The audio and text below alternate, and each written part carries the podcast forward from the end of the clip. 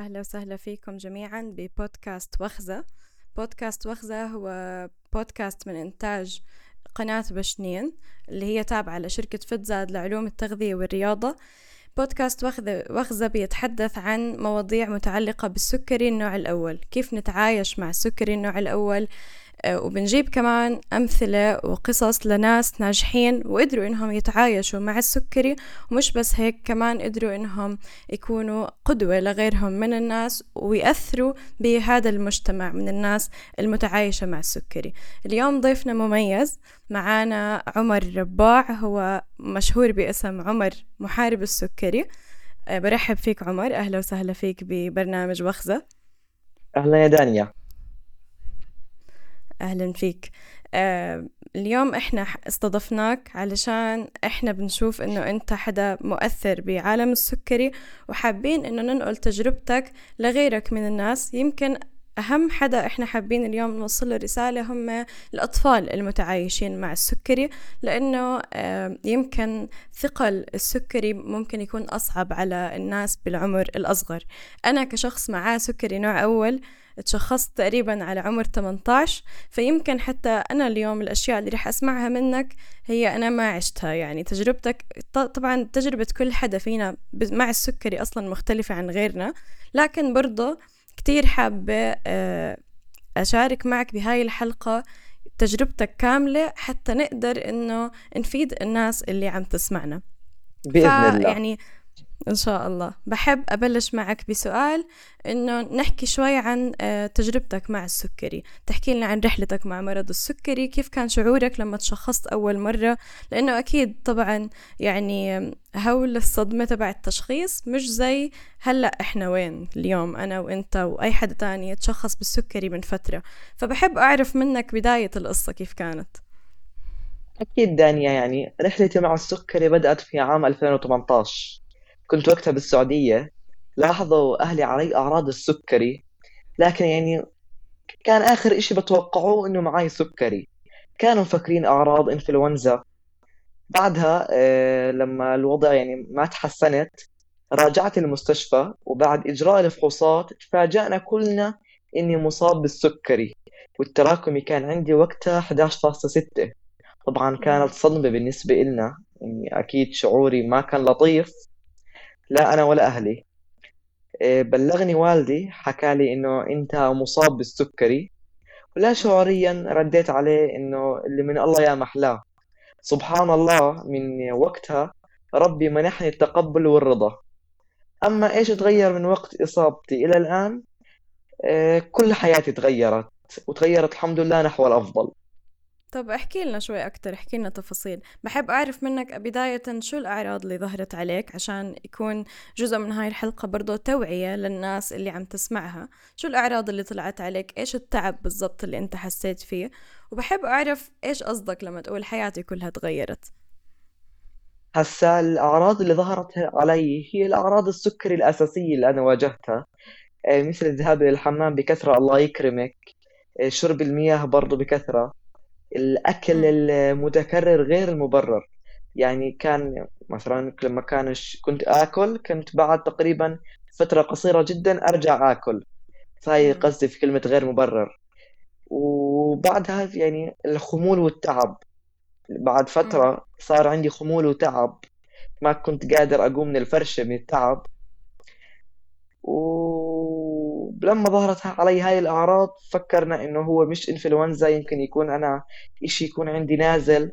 فرحت عملت الفحوصات اللازمة وظهر ظهر عندي إنه التراكمي مرتفع. امم واكتشفتوا بعدين السكري. تمام. طيب وإيش تغير بحياتك؟ كيف تغيرت حياتك مع السكري؟ هسا يعني تغيرت كثير حياتي منها. يعني تغيرت اهتماماتي. وقت فراغي مثلا أنا كيف بقضي آه، مثلا يعني اهتماماتي كان أكبر همي أنا إنه يكون لعبة جديدة نازلة أو لعبة يعني إيش PlayStation لكن الآن أنا بحاول إني أساعد أصدقائي السكريين بإني أدعمهم نفسيا أعمل فيديوهات تثقيفية عن السكري آه، أتواصل مع أصدقاء سكريين صاروا قدوة في الوطن العربي. آه، أتثقف عن السكري عن طريق الإنترنت ووسائل التواصل الاجتماعي أو عن طريق دكاترة. امم حلو كتير. طب تمام يعني أنت ما شاء الله هلأ اليوم إذا بنحكي عمر محارب السكري كتير ناس من اللي معهم سكري آه رح يعرفوك بهذا الاسم. آه شو سبب إنك أنت عملت هاي الصفحة أصلا؟ يعني شو اللي خطر ببالك أو شو الفكرة اللي نبعت منها هاي الصفحة؟ واحكي لنا شوي أكتر عن المبادرات والمشاريع يمكن اللي أنت ممكن تكون شاركت فيها وقمت فيها لحتى تدعم الناس اللي معاهم سكري سواء من عمرك أو حتى من فئات عمرية مختلفة. ما شاء الله بلاحظ عندك إنه حتى في ناس عندهم سكري نوع تاني برضه بتابعوا عمر. بلاحظ إنه آه، برضه متابعينك مش بس من الأردن كمان في عندك ناس من عدة دول عربية. فبحب أعرف إيش أساس هاي الفكرة من وين قامت؟ هسا دانيا قبل إصابتي بمرض السكر إيه، كنت طالب من والدي إني أنشأ صفحة جيمنج على وسائل التواصل الاجتماعي. كان والدي رافض الفكرة. كان يحكي لي إيش راح تقدم لنفسك أو للناس إيه، من صفحة ال gaming بعد إصابتي بالسكري رجعت طلبت منه إني أنشئ صفحة عن السكري. طبعا كانت ردة فعله جدا مختلفة. في البداية أنشأت صفحة على الفيسبوك وكانت هي انطلاقتي في هذا المجال. كان عندي هدفين هدفين رئيسيين. الأول إني أنشر الثقافة عن مرض السكري والهدف الثاني إني أرفع الدافعية عند أصدقاء السكريين عن طريق إني أظهر في صفحتي مبتسم وعايش حياتي على طبيعتها. هذا كله طبعا بتوفيق من الله سبحانه وتعالى. مع الفترة صار عندي متابعين من أكثر من بلد عربي. كنت أهتم كثير بالذات بدعم الأصدقاء السكريين المصابين حديثا لأنه زي ما بتعرف دانيا الشخص لما ينصاب بالسكري أكيد أنت جربت هذا الشعور ما بيكون عارف يعني عن السكري بشكل كبير أو كيف يتصرف معاه أو إيش هو السكري بالضبط فأنا خاصة السكري النوع الأول يمكن إذا إحنا بنحكي عن أكيد. السكري النوع الأول كتير ناس يمكن بينصدموا لما يشوفوا حدا صغير بعمرنا إنه معاه سكري. كتير ناس ممكن تسمع منهم كلمة إنه طب ليش يعني كان ياكل سكر كتير؟ فأكيد أنت مريت بهاي المواقف برضه يعني فعلا في آه، مواقف كثير مريت فيها ومنها صراحة آه، هاي الكلمة اللي أنا عم بوعي الناس إنه السكر النوع الأول ما له أي دخل بالأكل الحلويات بكثرة زي ما بتعرفي. والشخص اللي بصير معاه سكري نوع أول لما ينصاب حديثا هو ما بيكون عارف بكافة التفاصيل عن مرض السكر النوع الأول كيف الهبوط كيف الارتفاع. فهدفي كان إني أوعي الناس بشكل بسيط وبشكل أساسي عن السكر النوع الأول منها إنه هم أول ما ينصابوا بالسكري يكونوا عندهم معلومات بسيطة عنه. حلو. طيب. مع ال... تفضل كمل. مع الفترة صار عندي متابعين من أكثر من بلد عربي. كنت أهتم كثير آه، بدعم الأصدقاء يعني زي ما قلت لك المصابين حديثا عن طريق إني أعطيهم التثقيف اللازم. فبهاي الحالة الناس صاروا يمنشنوا بعض ويضلوا بعض علشان يشجعوا أبنائهم وأقاربهم إنهم يتأقلموا مع المرض. وأنا صرت أنقلهم أفكاري وأساعد آه، اللي بحاول منهم يطبقها في بلده مثلا. وهذا للآن أهم أهدافي في المرحلة الحالية. حلو كتير ما شاء الله. طيب أنا بدي أرجع لجملة أنت حكيتها وهي يعني كتير مهمة إنه أنت حبيت تنقل للناس تجربتك الإيجابية مع السكري وكيف إنه أنت بالرغم من إنك أنت شخص آه، تشخص بالسكري النوع الأول أنت قادر إنك تعيش حياتك وتعمل آه، كل الأشياء اللي بتحبها وتمارس حياتك بشكل طبيعي تماما ومع ابتسامة على وجهك كمان. لكن إحنا كلنا بنعرف إنه بالنهاية أنا يعني في عندي اختلاف بسيط بحياتي اللي هو إني معي سكري فأنا بالتالي بضطر أتعامل مع يمكن خلينا نحكي الضغوطات أو الباكج اللي بيجي مع هذا المرض زي إني أنا آخذ إنسولين بشكل يومي زي إني أفحص السكر بشكل متكرر وكل هاي الأمور. فأنا حابة أعرف منك أنت كعمر آه كيف تتعامل مع التعايش مع مرض مزمن. كيف بالنسبة لإلك أنت آه، بتضلك متحفز أنك أنت تأثر على الناس؟ كلنا بالنهاية بتمر علينا فترات ممكن بنحس حالنا أنه خلص يعني مش قادرين نعطي حالنا يمكن الدافع. فكيف أنت بتحافظ على آه، التحفيز المستمر؟ وشو بتعمل لما تحس حالك إنك واجهت ضغط نفسي آه، بسبب السكري؟ التعامل مع السكري للأمانة دانيا مش كثير سهل زي ما أنت عارفة يعني. لكن كل إشي مع الإيمان والإصرار والتنظيم بصير سهل. يعني هي المسألة متعلقة بالقدرة على التأقلم والتكيف. يعني. الشخص الطبيعي إنه البنكرياس بيفرز أنسولين مقابل الأكل اللي بأكله بينما أنا مطالب بعمل موازنة ما بين الأكل اللي بأكله والأنسولين اللي باخده بواسطة الإبر. ومع الفترة إذا كانت النفسية مرتاحة بصير الموضوع طبيعي جدا. أما اللي بخليني إيجابي فهو إني بشعر بالسعادة لما آه، أساعد أصدقاء سكرين على الإشي أو آه، يعني أحكي لهم عن الإشي اللي أنا بعمله. هذا دائما بخليني متحفز دائما وإيجابي. طبعا إلا لما الشخص يعني يواجه صعوبات لكن كله آه، مع التحدي والإصرار كله بروح حلو كتير. طيب أه بحب تحكي لنا شوي عن المشاريع والمبادرات اللي أنت شاركت فيها أو اللي أنت أصلا أنشأتها واللي هي متعلقة بالسكري حتى تكون جزء من دعم الناس المتعايشين مع السكري أو حتى كان لها علاقة بكسب التأييد لهاي الفئة من المجتمع. إيه، هسا المبادرات اللي عملتها منها رعاية السكريين في المدارس اللي تطورت إيه، في ثلاث مراحل. هاي المبادرة عملتها من 2018 أو 2019 أول ما أسست صفحتي يعني هي كانت أول إشي عملته.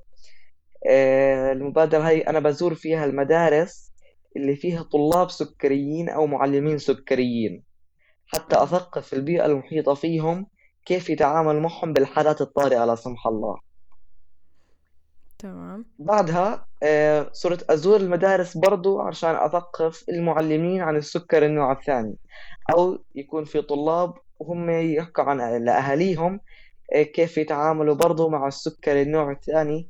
لأنه زي ما بتعرفي إنه السكر النوع الثاني الآن أصبح خطير جدا صار أقرب من أي وقت مضى. نعم صحيح. تطورت المبادرة آه، حتى صارت رعاية السكريين. حتى صارت تشمل المدارس الجامعات ومؤسسات المجتمع المدني بدل ما هي فقط في المدارس. حلو كتير يعني صارت وط... أشمل لفئة أكبر من الناس اللي معاهم سكري. نعم. تمام. والتطوير الثاني إلها كان إني صرت أدرب قادة سكريين يعني أتواصل مع الشخص اللي راح أعمل عنده أنفذ عنده المبادرة في مدرسته أتواصل معاه أونلاين قبل بيوم و يعني نشرح له عن المعلومات الأساسية في السكري أو كيف إنه يلقي محاضرة عن السكري. حلو. ثم ثاني يوم هو يكون هو يعطي المحاضرة لزملائه ولمعلميه. التطور الثالث اللي صار في المبادرة إنه صر نقلت المبادرة إلى خارج الأردن. بلشت في محافظة في مصر جمهورية مصر. كأول نشاط لمبادرة رعاية السكرين خارج الأردن. حلو كتير. طيب والمبادرة أكثر عن ردة فعل الأطفال يعني أو استجابتهم لهاي المبادرات أو لهذا التواصل اللي بصير ما بينك وما بينهم. هل بتلاحظ إنه الأطفال مثلا اللي أصغر منك بالعمر أنت ما شاء الله يعني شب هلأ بس مثلا إذا عم نحكي عن حدا ممكن يكون عمره سبع ثمان سنين فهو أكيد ك كشخص أصغر إدراكه أقل لهاي الأمور. فهل بتشوف استجابة آه، كويسة من من الفئات العمرية الصغيرة؟ هل بتحسهم فاهمين السكري؟ هل بتحسهم برضو عندهم نفس الحافز إنهم ياخدوا إبر الإنسولين ويفحصوا بعد ما تتواصلوا بعد ما تحكوا؟ يعني شو شو أثر هاي المبادرات على الأطفال؟ هسا أنا لما أحاول أساعد الأطفال مثلا بعمر ست سبع سنوات صعب إنك أنت أصلا تتواصلي معهم بنفس الطريقة اللي بتتعامل فيها مع كل الفئات.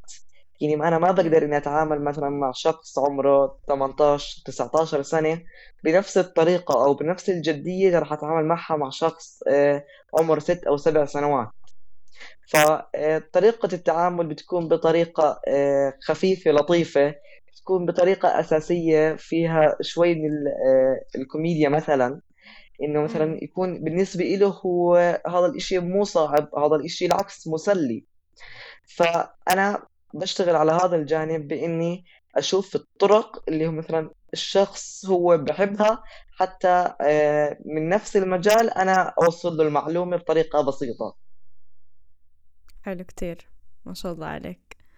طيب إيش بتنصح الأطفال اللي تشخصوا جديد بالسكري؟ يعني أكيد زي ما حكينا يعني حدا متشخص جديد تجربته مختلفة تماما عن تجربتنا حاليا أو هو يمكن عم بيعيش الفترة الصعبة من السكري اللي هي بتكون عادة فترة الصدمة أو لسه عم بتقبل الموضوع. فإذا اليوم في شخص عم بسمعك وتشخص جديد إيش بتحب توجه له رسالة؟ أو شو النصيحة اللي ممكن تعطيه إياها؟ هسا الأشخاص اللي هم بتشخصوا جديد آه، يعني لازم يعني لازم يكون عندهم آه، يعني تقبل للمرض بطريقة إيجابية. لأنه هو أفضل إشي الشخص يعمله في إنه يكون لما يكون متشخص جديد هو تقبل مرضه. يعرف إنه مرضه كيف يتم التعامل معاه آه، كيف مثلا أنا أعرف كيف أدير السكري عندي كيف أنظم يومي. كيف مثلا أخذ جرعات الأنسولين عندي بطريقة آه، يعني مناسبة. فإنه رسالة أنا بوجهها للأشخاص اللي بيكونوا مصابين بالسكري حديثا هي إنه يتقبل مرضه ويتأقلم معاه لإنه بالنهاية الزعل ما راح يفيده. امم هو اللي حكيته منطقي إنه يعني إحنا كناس جايين من المستقبل خلينا نحكي أكيد بنعرف إنه الزعل ما بفيد وإنه التوتر النفسي أصلا له أثر على مستوى السكر بالدم وكل هالحكي. لكن برضو أكيد يعني بنقدر تماما صعوبة الفترة هاي. فأكيد الله يعينهم ويقويهم. بنفس الوقت انت ركزت على إشي كتير مهم اللي هي بعد ما إحنا نستوعب أو نتقبل إنه إحنا صار معانا سكري ضروري كتير نبدأ بموضوع تثقيف نفسنا تثقيف اللي حوالينا. وهذا من الأشياء اللي أنت أصلا عم بتحاول تعملها بالمجتمع كامل إنك أنت تزيد التوعية والتثقيف السكري لأنه بدنا الناس تعرف شو يعني سكري نوع أول وشو يعني سكري نوع تاني. بدنا الناس اللي حوالينا تعرف كيف تتعامل مع الشخص إذا واجه هبوط سكر دم هو جنبهم مثلا. آه، لنفرض إنه مثلا فقد الوعي لا سمح الله. بس كمان يمكن الأساس إنه الشخص نفسه آه، يتعلم. فعشان هيك آه، إحنا كمنصات سواء عم نحكي عن بودكاست وخزة أو عم نحكي عن عمر محارب السكري إحنا كلنا منصات عم نحاول ننقل تجربتنا ونوعي الناس حتى نثقفهم أكتر لأنه دائما المعرفة هي أساس إنك أنت تنظم حياتك لأنه زي ما حكيت أنت السكري عبارة عن إنك أنت آه، لازم تخلق روتين معين له دخل بالإنسولين بالأكل بمستوى نشاطك البدني بحتى كيف تدير آه، باقي المهام اليومية. السكري آه، مرض بيحتاج منك تتخذ قرارات أكتر خلال يومك. يعني الشخص اللي معاه سكري نوع أول يمكن أنت كمان أكيد على دراية بهاي المعلومة أو حتى يعني بتلاحظ إنه إحنا بنحتاج ناخذ قرارات أكثر خلال اليوم. وكثير انعمل دراسات على هذا الموضوع على فكرة وتقريبا on average 180 قرار زيادة بياخذوا الشخص اللي معاه سكري. قرارات بما لها دخل بالإنسولين لها دخل بالأكل وهيك. بكل إشي بحياته. لأنه إحنا بنعرف كمان إنه كل جانب بحياتك بتأثر وبيأثر على السكري. لكن إذا أنت آه، كان عندك الثقة والقدرة على إدارة السكري فأنت هيك يعني سهلت من التعايش معه. يعني هي دانيا آه، السكري حالة لازم نتأقلم معها بالطريقة الصحيحة بنعيش حياتنا بطريقة طبيعية جدا. وأنا ما بحكي عن نفسي يعني لا يعني عن نفسي بهذا الموضوع لأنه إحنا جربنا آه، إنه نتأقلم مع السكري. أو مثلا إنه إذا إحنا ما تأقلمنا مع السكري فهو إحنا ما راح نستفيد إشي. وأنا يعني برضه في كثير أشخاص سكريين عايشين حياتهم بطريقة طبيعية وحققوا كل أهدافهم. مية بالمية بالضبط. في رياضيين في كتير أمثلة آه، ناجحة تعايشت مع السكري والناس في ناس ما بيعرفوا إنه أصلا هذا الشخص معاه سكري لأنه السكري مش مرض آه، يعني بيظهر على الشخص بشكله مثلا. ففي ناس كتير ممكن تنصدم إنه هذا الرياضي آه والله معاه سكري وبياخد أنسولين كل يوم و... وعايش حياة التعايش مع مرض مزمن لكنه بالضبط عم بيحقق نجاحات كبيرة بحياته. تمام. طب بحب أعرف منك كمان آه الناس اللي حواليك أهلك عيلتك آه أصدقائك كيف تعاملوا مع تشخيصك للسكري؟ هل شفت آه، دعم من من الأهل بهذا الموضوع؟ شو كان دورهم برحلتك مع مرض السكري؟ طبعا يعني دائما العائلة هي خط الدفاع الأول هي الداعم الأول لكل إنسان. يعني ما راح أوفي والدي أو والدتي وإخواني وأصدقائي. وأصدقاء والدي وأقاربي الدعم اللي بيدعموني إياه. اللي يعني هم كانوا بيشجعوني على أي نشاط بعمله بحاول يعني بحاولوا يسعدوا يساعدوني قدر المستطاع في نشر الثقافة السكرية في كل وسائل التواصل الاجتماعي. وبخص بالذكر برضو آه، عمي محمد الرباع إضافة إلى والدي وبعض أصدقاء والدي المقربين اللي بيدعموني ماديا حتى أنجح مبا... حتى أنجح مبادراتي في دعم أصدقائي السكريين. حلو كتير. طب أنا بحب أركز صراحة على الدعم النفسي ببداية تشخيصك بالسكري. آه، يعني كيف كيف حسيت إنه أثر عليك إنه مثلا إنه أهلك نفسهم تقبلوا فكرة السكري؟ لأنه مرات إحنا بنشوف إنه حتى الأهل بيواجهوا مشاكل ببدايه فترة التشخيص. لأنه خاصة إذا الشخص كان بعمر صغير ففي جزء كبير من إدارة السكري بتكون بيكون عاتقها على الأهل. ف يعني هل أنت حسيت إنه تأثير أهلك كان إيجابي عليك؟ هل كان دعم مستمر لإلك؟ احكي لنا أكثر عن الدعم النفسي ببداية تشخيصك بالسكري. يعني دانيا أنت أكيد أهلك يمكن أكيد عنده نفس الإشي اللي هو الشخص اللي بيكون آه، مصاب سكري بالعيلة بيكون كل عيلته عايشين كأنهم مصابين سكري. يعني هم كلهم بيحاولوا يعيشوا كمصابين سكري علشان إنه يصيروا كلهم آه، أو ما انتو أو ما إحنا نحس بالفرق. يعني إنه يكون مثلا آه، في أكلات إحنا أيام يعني لما نكون ماشيين على نظام صحي أو حمية ما بنقدر ناكل أي أكل آه، متاح مثلا أو أي حلويات ما بقدر آكلها دائما فالفكرة إنه دائما أهلنا بعيشوا على أساس إنه هم مصابين سكري حتى يساعدونا في التأقلم معه ونعيش باقي حياتنا بشكل طبيعي. مية بالمية. طب بما إنك جبت سيرة النظام الغذائي الصحي آه، إيش برأيك في أشياء أنت ثبتها بحياتك وحسيت إنها عم تفرق معك إيجابا بإدارتك للسكري سواء إلها دخل بالأكل هل مثلا في رياضة معينة عمر بلعبها ولا آه، مثلا ما بتفضل الرياضة هل عندك مستوى نشاطك البدني جيد؟ آه، كيف تتعامل مثلا مع التوتر لما يكون عندك ضغط امتحانات وبنفس الوقت مثلا عندك مبادرة معينة للسكري؟ هذا بالنهاية أكيد بيخلق مثلا ضغط نفسي شوي على الواحد. فشو الأشياء اللي أنت برأيك عم بتساعدك تدير السكري بغض النظر عن شو عم بصير بحياتك بشكل عام.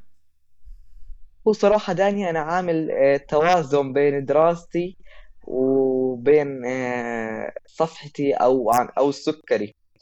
أنا بلعب رياضة كرة القدم هي أكثر نشاطاتي الرياضية بلعب يعني ببذلها فيها. ممتاز. آه غالبا يعني دائما عندي نشاط في اليوم كثير كبير. هذا بيساعدني برضو إني أنا أسيطر على السكري. طبعا بتبع نظام صحي آه، مو يعني بقول لك صارم لا نظام صحي آه، يكون آه، سهل وخفيف وبنفس الوقت أنا أكون مسيطر فيه على السكري.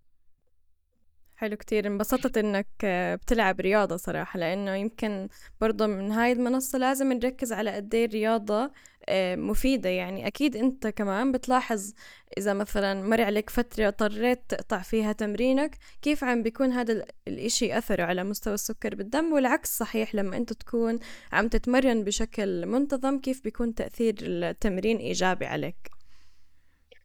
أكيد. مية بالمية.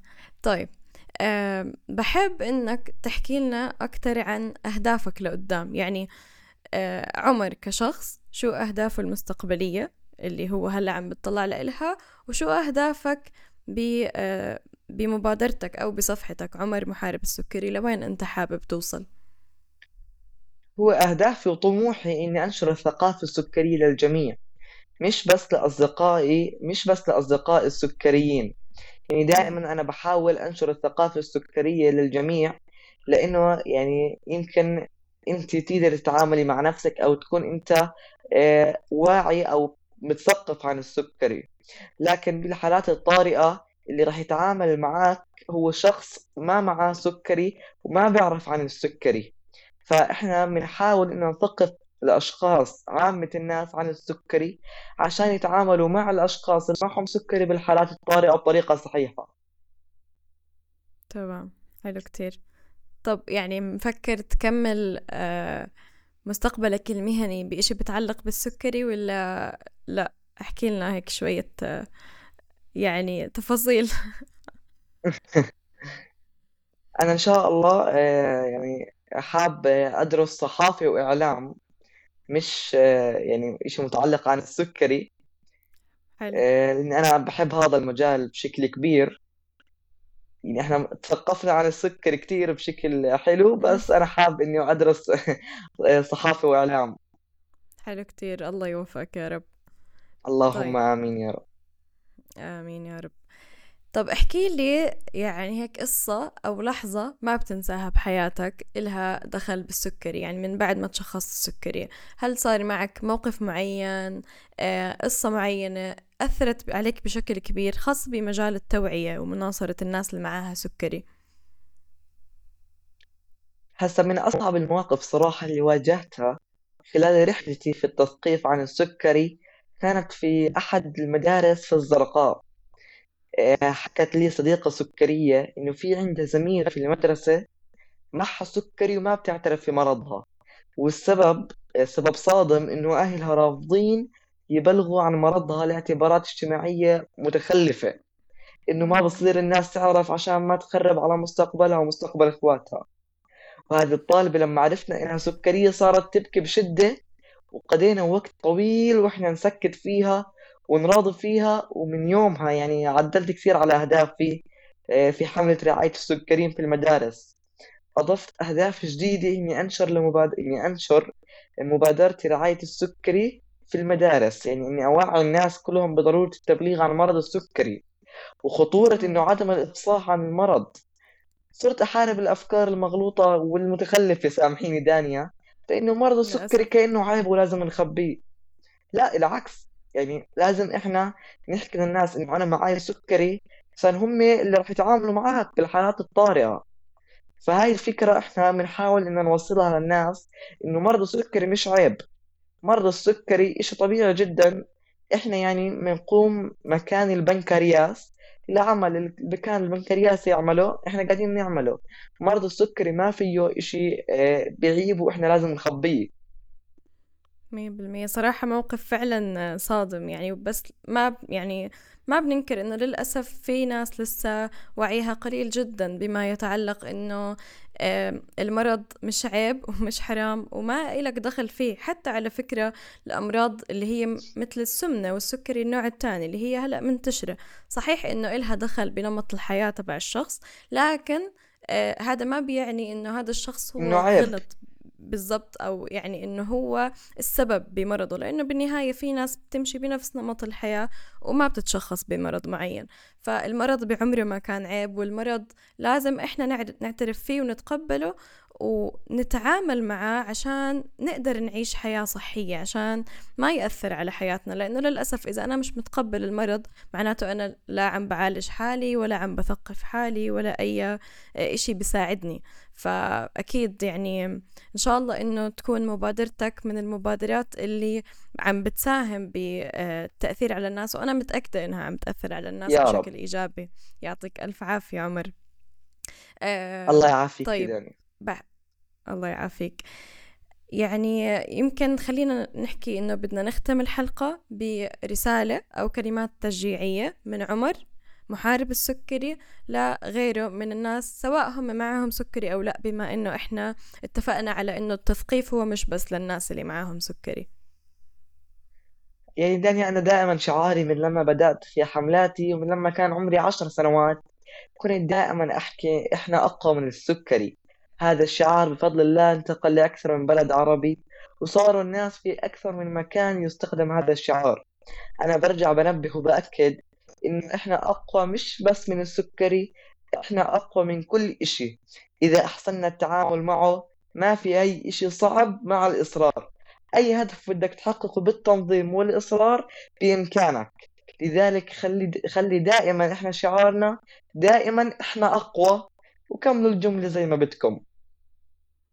حلو كتير. شكرا كتير لك عمر استمتعنا بهاي الحلقة. ومتأكدة إنه هاي الحلقة زيها زي مبادراتك التانية رح تأثر بناس كتير إن شاء الله ورح تدعمهم. وبنضل على تواصل أكيد. عمر لسه كتير عنده بإذن الله. مبادرات. وإن شاء الله آه، نتعاون أكتر مع بعض بتثقيف الناس بمجال السكري. يعطيك العافية عمر وشكرا كتير على آه، يعني وجودك معنا اليوم. الله يعافيك يا رب دانيا. العكس كل الشكر لكم على هذا البرنامج الرائع. يعطيك العافية.